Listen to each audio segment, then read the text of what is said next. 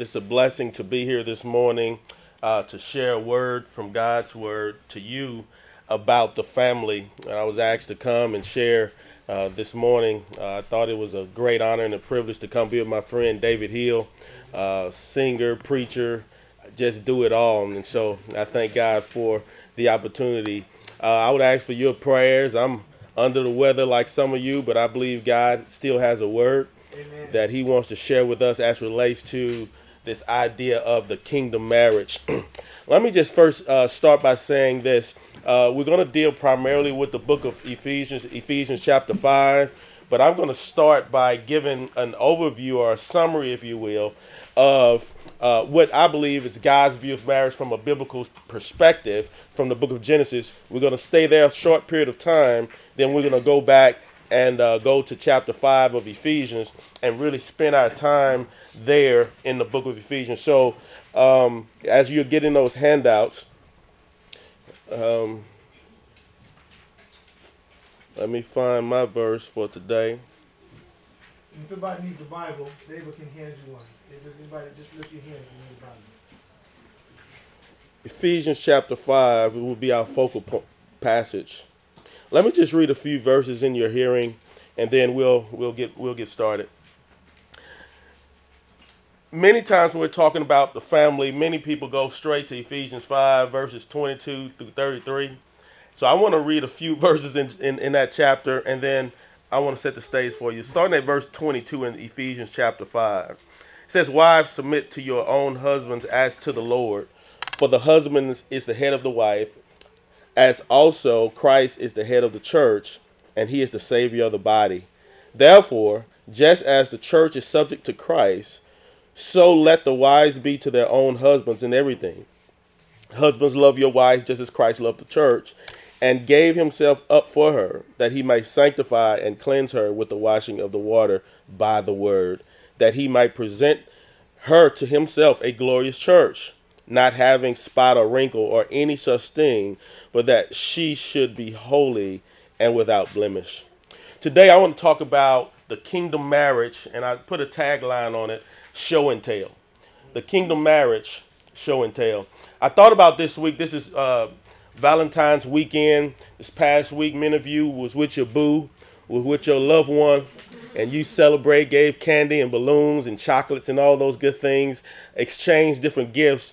And I was, as I was thinking about that particular uh, event, this Valentine's Day on Thursday, uh, I was looking at the news. And as I began to look at the news, I began to see how many people were leaving the courthouse with marriage certificates. They were showing how they the, the judge had married them, and they was excited and letting everybody know that they were now uh, husband and wife. But what disturbed me um, was that not only was there men and women getting married, but there was also men and men and women and women getting married. Now, brothers and sisters, I want you to hear this today because I'm concerned with the state of the union as relates to marriage. Because I, as I've reflected on Thursday and I thought about those people coming out of that courthouse and they was excited about what they had just done, I wonder how many of those marriages were kingdom focused. I wonder how many of those marriages was built on a solid foundation as relates to God's word and his blueprint for what he's calling us to be in our marriages and to how we should, this example we should show and tell. Because if you don't know it or not, uh, your grandchildren, my grandchildren, my granddaughter is here. I have grandchildren uh, that are in a part of our family. My nieces, my nephews, if we don't get this thing right, then guess what? They're going to be affected by the decisions that we're making or the decisions that we're not making because they don't really know or see a healthy, vibrant image of what God is saying a, a biblical marriage should be. Brothers and sisters, it's time for you and I, even in a church like this, I remember many people begin to say, you know what? Well, we don't have enough people to show God's image. No, you are the image. That's right. We have enough. We, we can do what we need to do, but we have to make up in our mind that we're going to go back to the basics. Right. What's the basics? God's word. That's right. Amen. Culture has began to define what marriage is.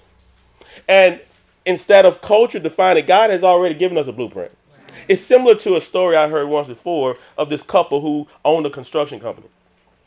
They owned a construction company, and they had a lot of connections w- with the city officials. And what this couple did, went and bought a piece of property. And because of their connections, they didn't have to go through the city to get all the permits and the codes and, and get their house uh, coded and inspected right. So they went and built them a house in this community. Later to discover that they were building in a place that they were out of code. They were building in, uh, because if you don't know, there are regulations to building buildings and building houses. Right. You can't build a house that is zoned commercial.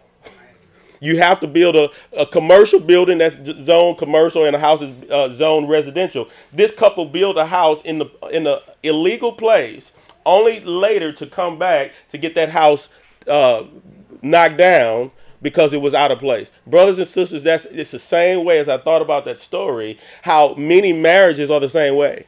When you go back and look at the Word of God, many people have hookups and connections. They listen to their friends. They look at T V. Empire. They look at all these other T V shows and they get their idea of marriage from the T V. I had the privilege a few months ago to speak at a, a conference on this particular subject of marriage.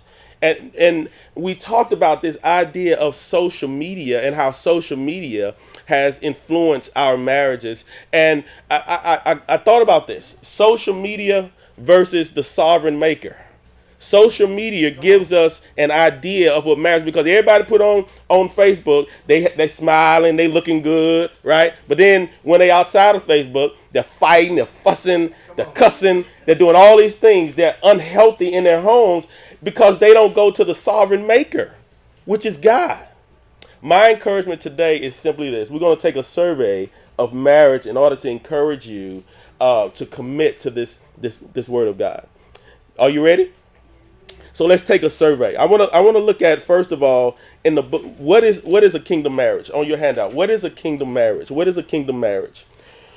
The term kingdom in the dictionary is defined as this: a country, state, or territory ruled by a king or a queen. A country, state, or territory ruled by a king or a queen. That's the dictionary's uh, definition of, of a kingdom. And also, a second definition is this: the spiritual reign or authority of God. The spiritual reign or authority of God. When we look at the Bible, the Bible's definition of a kingdom is this: the rule or reign of a king. The rule or reign of a king. And I want you to think about, in a kingdom, there's a king and there are citizens. There are kings. There are rulers in that particular kingdom. They're, they're, they're governors, they're citizens. And so what we have to understand, um, when we're talking about a physical or earthly kingdom, there are kings, there are citizens, there are subjects. But in God's kingdom, it's the same way. But the only difference is God is the king of his kingdom. Right. We're the citizens of his kingdom. And so as it relates to the kingdom, there are rules and regulations. And because God is the king of this heavenly kingdom, he has given all of us the rules and regulations in his word. He's given us the blueprint and the manual, and he's expecting you and I to run our lives and to live our lives by his standards. So when I look at a kingdom marriage, I, I look at it, one, it's a marriage that operates under the sovereign rule and authority of the ruler of the kingdom. It's a marriage that operates under the sovereign rule and authority of the ruler of the kingdom. Doesn't matter what your mama them did, what your grandma them did, what your cousin them did, what baby them and Shaniqua them do. It doesn't matter. At the end of the day, God says, I'm the ruler of this kingdom. I've given you the blueprint for marriage. You need to walk therein. That's right. Many times we get our intellect and we get so smart. How is it that we get smarter than God? Many times we get we, we get to the point that's like, you know what? Well, shit, I know what the Bible says.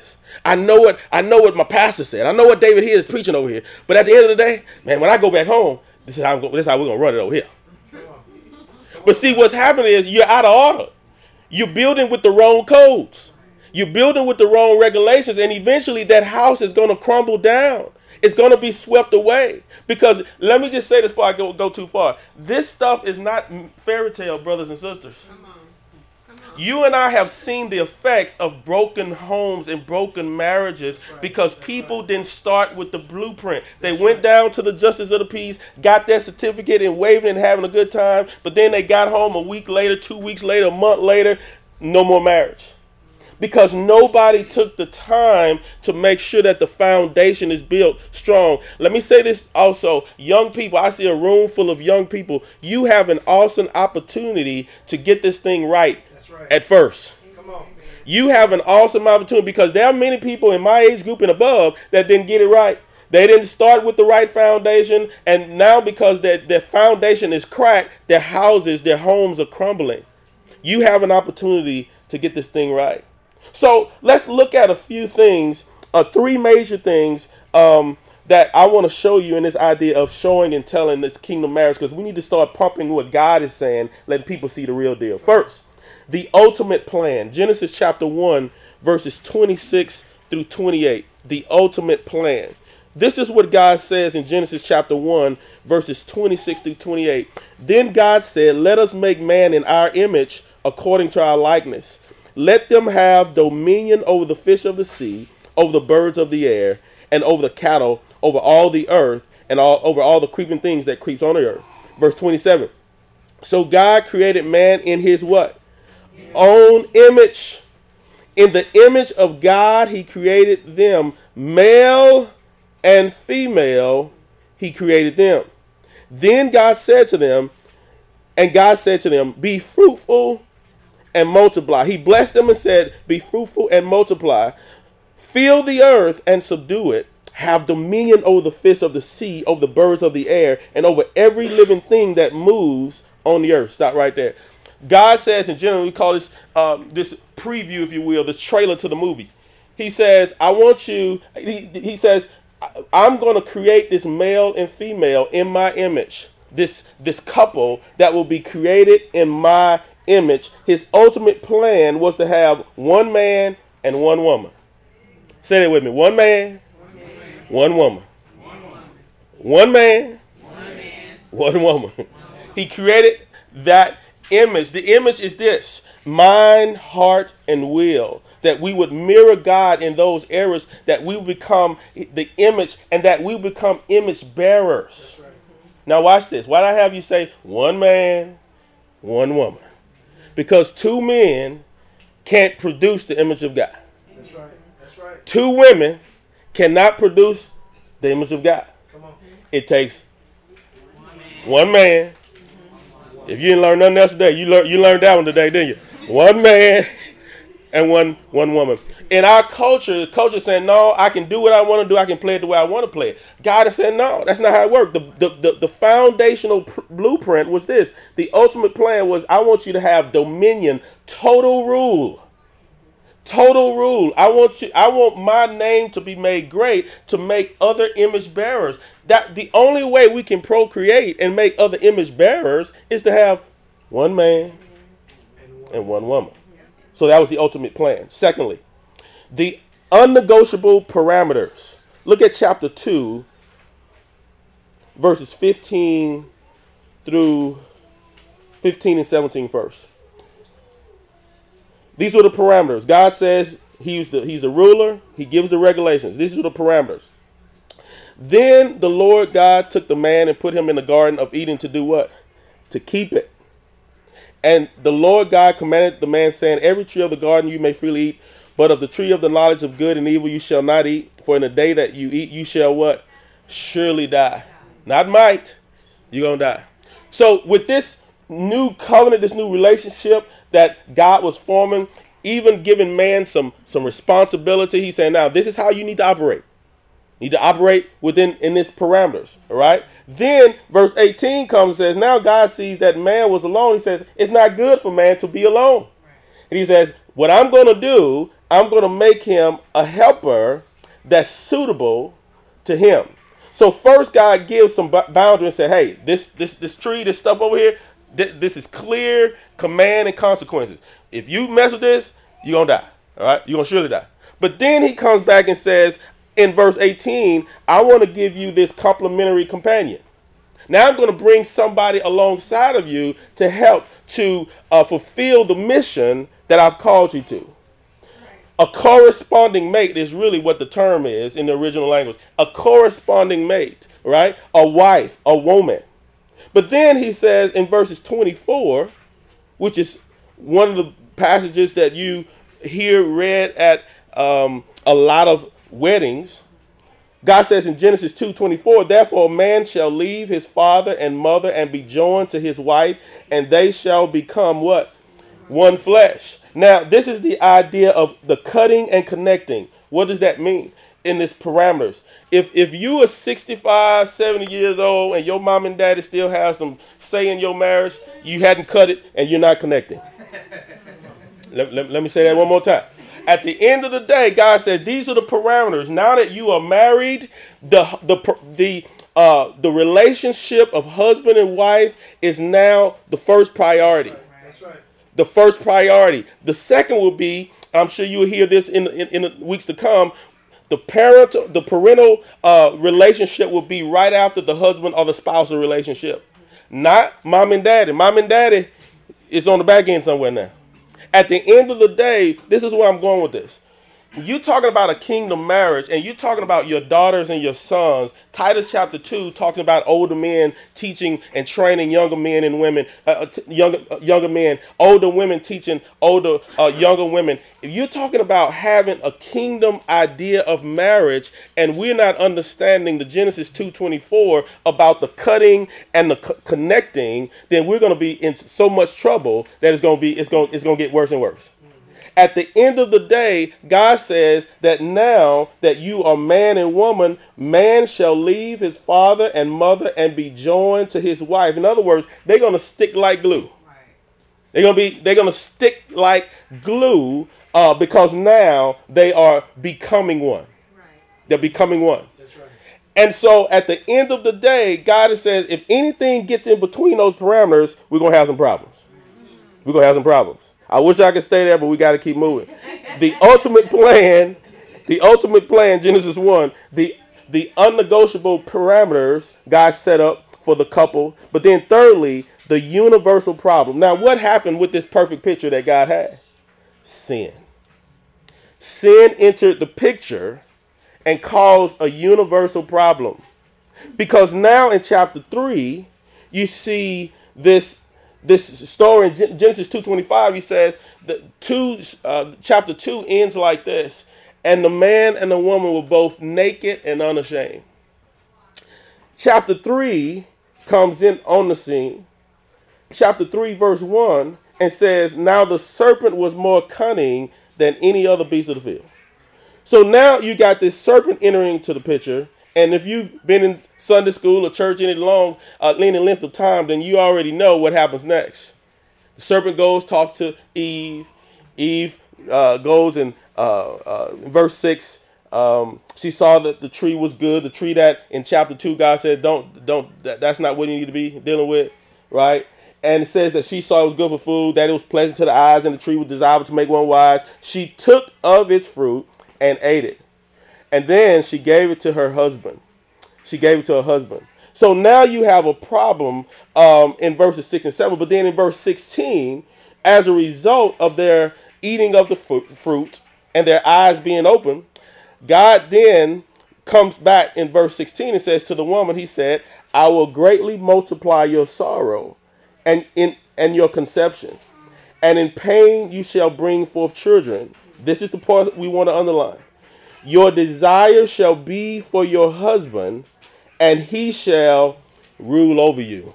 We call that in seminary, the that phrase of that passage, uh, verse sixteen, the, that's where we introduce this idea of the battle of the sexes. Where now it's fighting, male and female. So the husband is is is, is uh, trying to control, uh, uh, um, and it's, it's like a sort of control and conquer, right? The husband uh, knows his rightful place and where he should be and what he's trying to do. But then the wife is trying to grab and, and get the position, because the idea of the word desire uh, is the word that we're looking at. It's not a sexual connotation. It's for his rule and his authority. And so roles were reversed. That was now uh, division. That was now pain. that was now fussing and fighting, if I can put it in twenty nineteen. That was now a lot of headbutting and you can't tell me what to do, and but I'm the man of the house, twenty nineteen the style. The idea was now that there was this hierarchical hiccup is what I call it. A hierarchical hiccup, because God has order. He has an order, and so it doesn't matter how much the culture fights this and says, well, no, I can do, a woman say, I can do everything a man can do. Well, that's true, right? That's true.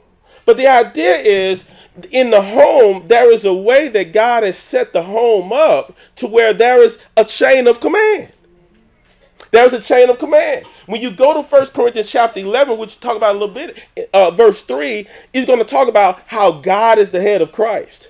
How Christ is the head of the church, and how uh, the husband is the head of the wife. At the end of the day, we look at it in our culture in a negative fashion because of all the negative pictures that we've seen. And so that's what we're telling people. So many of you who are single today, you're like, I don't want to get married. Because if it's like that, I don't want to deal with it. Because you've never seen and you never heard of what is really credible. God, even in Genesis three, after this universal problem crept in on the scene, God is still saying, you know what? I'm putting this picture, and it's a beautiful picture. Once you learn, both of you learn how to submit to me. Once you learn, both of you, husband and wife, come under the rank, under the authority of my of my kingdom.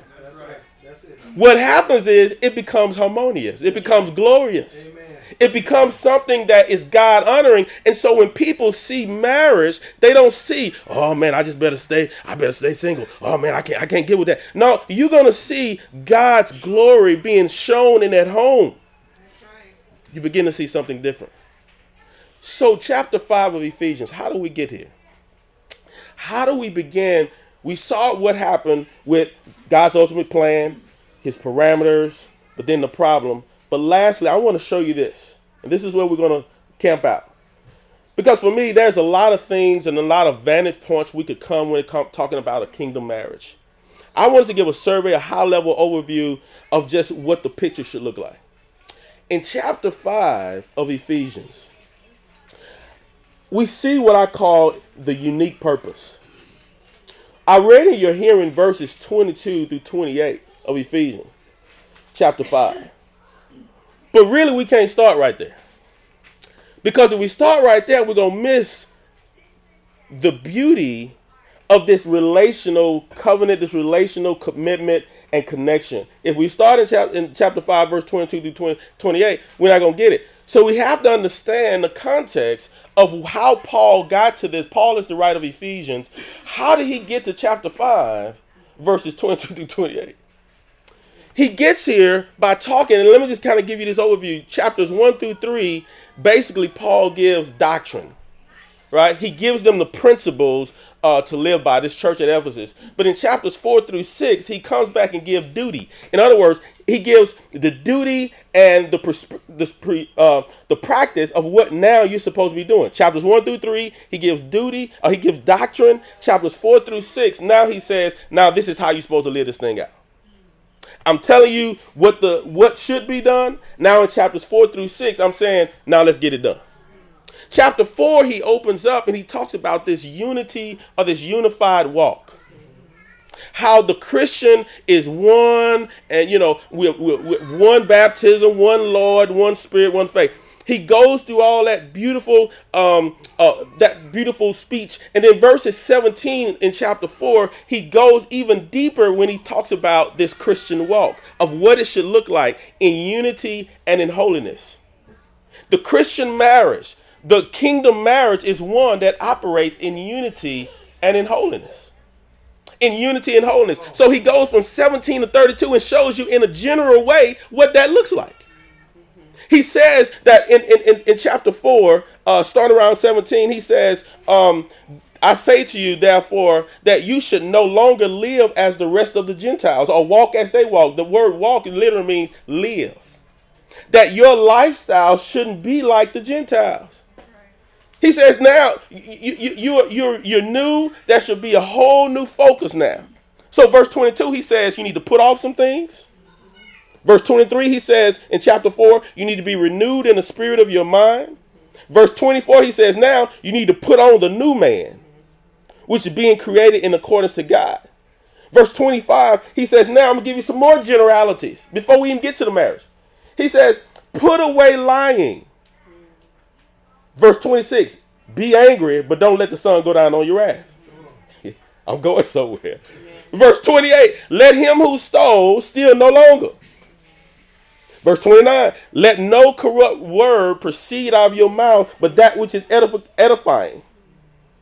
Verse thirty, do not grieve or make the Holy Spirit sad. Don't grieve the Holy Spirit by whom you've been sealed. Verse thirty-one, let all bitterness and wrath and clamor and evil speaking be put away from your, your mouth. Be kind to one another, tenderhearted, forgiving one another, just as Christ has forgiven you. Chapter five, verse one, therefore. Therefore says there's something that went on before chapter five, verse one. What did go on? He's basically talking about this unify in a general way, how to walk in unity, how to walk in holiness, how to walk as a couple, as, as in a general in a general sense, in a way that's pleasing to God. He gets to chapter five, verse one, and says, therefore, be imitators of God as dear children. Now, I want you to think about this. Even in our marriages, if we don't get chapter four, because in chapter four uh, and five uh, through uh, tw- twenty-one, he gives general principles. Then in chapter five, verse twenty-two, he starts giving specific categories. The first one is marriage, on how we to w- we should walk in the Spirit, how we should uh, be one in covenant with one another. He says we should be, chapter five, verse one, imitators of God. Now watch this. You wonder why people don't want to get married? You wonder why people, you know, you some of you, let me just make it even plainer. Many of you may have, are in here this morning, you may have grown up in homes where you saw fussing, fighting. You saw everything I just read in chapter four. And so you're saying in my brain, I ain't trying to go there. You saw filthy and abusive speech.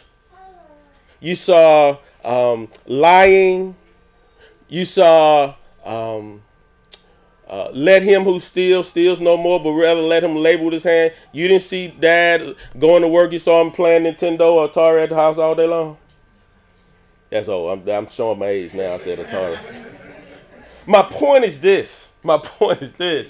You may have saw a warped view of God's original idea, his, his ideal.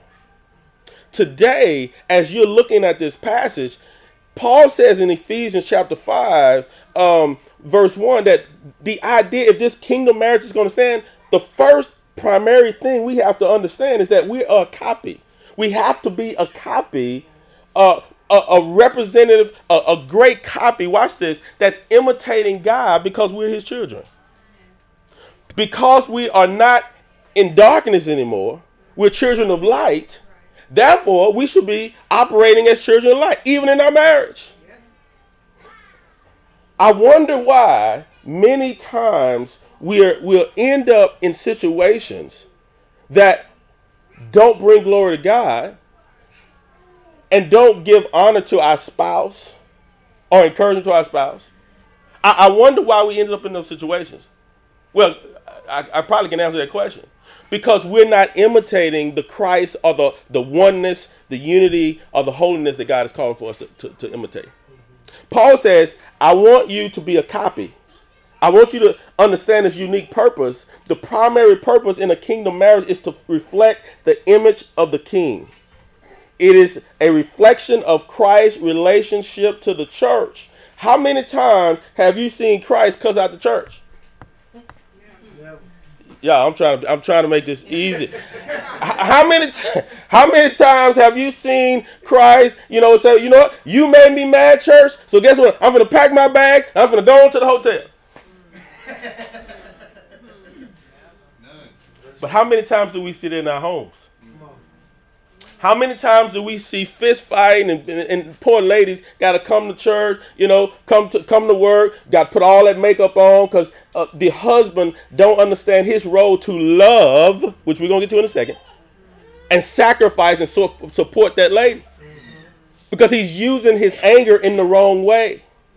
We have to be imitators of Christ. The only way we can have a strong home, Psalm one twenty-seven says, unless the Lord builds the house. That's right.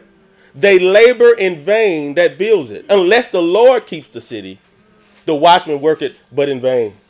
Paul says the primary purpose in a kingdom marriage is to reflect the image of the king. It is relationship of Christ. Uh, it is a reflection of Christ's relationship to the church. So the question would be, what is Christ's relationship to the church, and how much did he love the church? He, he loved the church so much that he was willing to die for the church. So our, our we, we we should have a copy of this be, being imitators, verses one and two, the copy uh, being imitators. I call it flaunting. In other words, people should know that we love one another, that we're respecting one another, that we're operating in, in God's kingdom as he intended for us to operate, that we're uh, emulating the greatest model of the world, in the world, that we're offering. He says um, to do this uh, as dear children and walk in love as Christ also has loved us and gave himself an offering and a sacrifice to God for a sweet-smelling aroma. But then secondly, the conduct, verses three through twenty-one in, in Ephesians. The conduct is this. Um, he talks about fleeing. I have uh, on your handout, fleeing, running away from anything that is anti-God. If you read the, the verses from verses three uh, to twenty-one, you see flee fornication, flee covetousness, flee all those things. Now remember, all these things that he's Paul is listing from chapter four, seventeen, all the way to this point, it's general things that a, a, a person that's operating in oneness and unity should not be doing if you're part of the body of Christ. Then he gets to chapter five, verse twenty-two, and gets specific. So the idea is, he says the conduct is running away from anything that's anti-God. But then verse eighteen is where we really want to look at. He says, verse seventeen, uh, before we get to eighteen, verse seventeen, therefore do not be unwise, but understand what the will of the Lord is, and do not be drunk with wine, in which is uh, which is d- dissipation, but be filled with the Spirit. Be filled with the Spirit. To have a kingdom marriage, we have to be. There has to be one man, one woman that's really filled with the Spirit. What does filled with the Spirit mean? It doesn't mean um, that you're, you're not saved. The idea is this: once we're saved, First Corinthians chapter twelve, verse thirteen, God Um, Uh, gives us his Holy Spirit. We are baptized with the Spirit. We're good. But the idea is in, in verse eighteen is a continual filling, a moment by moment filling that it's intentional. In other words, it's it's it's the picture of a sailboat on the on the sea being carried along by the wind. It's a moment by moment filling. In other words, every morning, every day, we'll ask God, God, fill me afresh. Feel my friend. So my, I won't be lying. I won't be cussing. I won't. I have the mind of Christ that I will. I will flee some things. Right. I will. I will move away those things that that are not like you. I want to be filled by you. Then he gives you in verse nineteen through twenty-one the results of the filling.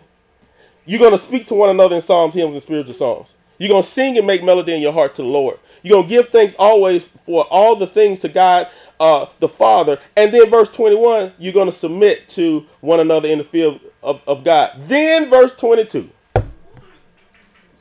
Verse twenty-two comes in and talks about the covenant. The covenant of marriage. And he says in verse twenty-two, wives, submit yourselves to your husbands as to the Lord. For the, the husband is the head of the wife, as also Christ is the head of the church, and he is, is the Savior of the body. Therefore, just as Christ is subject, uh, the church is subject to Christ, so also let the wives be subject to the husbands in everything. Then he goes and love, husbands love your wives, just as Christ loved the church and gave himself up for her, that he might sanctify and cleanse her with the washing of the word with the water, that he may present her, uh, her to himself, a glorious church, not having spot or wrinkle or any such thing, but that she should be holy and without blame, without blemish. Listen, lastly, this idea of God creating this ideal, his ultimate plan was that he should have image bearers throughout the earth. That was unnegotiable parameters that he says, these are the things that I want you to operate in. Then the problem came in universally where you had sin entered in and just just turned things upside down. Man began to get out of out of step with man. Man began to get out of step in relationship with God. But then God comes in Ephesians five. We talk about the unique purpose. What is the purpose? And it's really to reflect the image of God. In our marriages, it's to reflect the image of God. The copy. We should let people know. We should flaunt it. Uh, that should be a conduct. We should be fleeing. We should be filled with the Holy Spirit. But then we should be in fellowship and commune with one another. The idea that Paul is saying in chapter five with this husband and wife, I had the chance a few weeks ago, actually, to speak with some people about this particular um, this particular passage. And one of the things that this couple said, and she said it, the lady said it right off, I am not uh, submitting because that is uh, some, uh, that's, that's, that's not what we're supposed to be doing. That's not what I'm supposed to do. I'm not submitting to him. And I, I wanted to invite her to give me more information as to her background, as to what she was getting at from. Why did she feel like she just couldn't submit to her husband? And as we walked through that, we discovered that she had some broken um, uh, images from her home life, from when she grew up. Because the idea of submission in her home was this force from her dad. It was this, you're going to do it because I said so. But that's not what God is saying here in his text. That's not the image of submission when it says wives submit to your husbands uh, and husbands love your wife. The idea, it's a beautiful, it's it's a beautiful coming under the rank. In Philippians chapter two, when it says that Jesus Christ basically humbled himself to the death of the cross, he submitted himself to the will of God. That's the beautiful picture of submission, where we're humbly submitting ourselves to the sovereignty of a holy God. And as we do that, we're going to submit to one another. Uh, there's no fighting, no feuding, right? Uh, a, a wife will submit uh, based on uh, su- submission that she will give submission that flows out of her respect for her, her husband. And then her husband will sacrifice um, that flows out of her, his love for her. And so it's a beautiful relationship that occurs when both parties are operating uh, correctly under the, the sovereign rule of the king. As we operate under the sovereign rule of, of the king, then watch this. People begin to see beautiful images of what marriage is really is. Amen. As we operate under the sovereignty of the king, then people begin to hear better stories than the one that you and I have probably heard in the past from some family or friends. Because once we understand what God's norm, uh, God's um, uh, unique ideal example is, then it's up to you and I to go and start living that out, teaching our kids, teaching our grandkids. Because like I, I mentioned to you earlier in the in the sermon, you think about where our, our world is going, where our nation is going. People have redefined what God has already said, this is the standard. And if we as the church are afraid to speak on issues like this, if we as the church are afraid to uh, mirror what God is calling us to mirror, then our world is going to continue to be broken and chaotic. And we're going to continue to r- run off the side of the cliff with no hope. But God is saying, guess what? Jesus Christ is the, as he and his relationship with the church is so inseparable. It's so intimate. We need to start seeing better examples of husbands and wives with that inseparability, with that that intimacy, so that, watch this, as our kids are being trained in the home, Deuteronomy chapter six, Psalm seventy-eight, as we're training our kids, now they're able to see what the, the, the marriage covenant should look like. Then watch this, I'm going to leave you with this one. I thought about this as I was thinking about this sermon, how when I came up, I stayed, actually grew up around the corner uh, in South Park. And I remember when cable first came out. When cable first came out, I can remember that um, there were certain things that you couldn't see on regular T V, but you could see it on cable. And so what, what mom did, you know, she made sure, hey, listen, you don't go in there and mess with that cable box, right? Little cable box. Don't go in there and mess with the cable box. You know, this is all you're supposed to be, you know, dealing with. You deal with channel thirteen, channel eleven, channel twenty-six. Because, see, channel uh, thirteen, twenty-six was censored. But on cable, it was uncensored. But watch this. Now, chapter thirteen, chapter eleven, chapter twenty-six are all uh, uncensored. What you saw, what, I, what we were restricted from seeing on cable back then, you can see it on eleven on the regular station now. What is my point? Not only can you see those things, but now perversion of marriage is being shown on channel eleven, channel thirteen. Let me even do one better than that. Nickelodeon. So now our kids are being introduced to something that's a, not the copy of the, the, the Christ and the relationship of the church. They're being introduced to something that the world has created on cartoon networks. Why is this important? Why why I take that long way to get to this point? Because I think at the end of the day, you know, again, we got different avenues and different ways we could come at this. My my thing was the idea of not only the covenant, but also what should this marriage look like going forward in the kingdom of God? How should we relate to one another? How should we talk to one another? How should we be seen? How should we speak up the marriage, right? So that people can know that, no, we value what God has put in place. And because we value it, we, we're gonna we're gonna cherish it, and we're gonna let the world know that Christ's original blueprint, his plan, is the best thing that could ever happen. Amen. Amen. Amen. Let me pray for us. God, I thank you so much for this day. I pray, God, that you would just continue to uh, give us uh, revelation as it relates to uh, your word. Give us understanding. Give us insight and encouragement as we continue to live our lives per your kingdom agenda as it relates to living and growing in a healthy marriage that gives.